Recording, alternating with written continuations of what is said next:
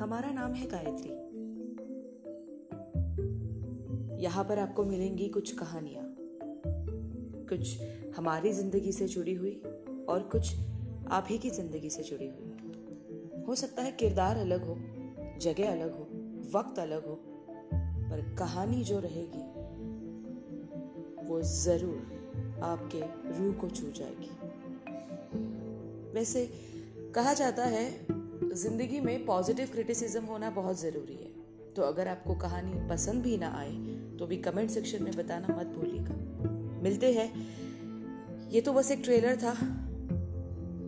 बहुत सारी कहानियाँ तो अब आएँगी। शुक्रिया।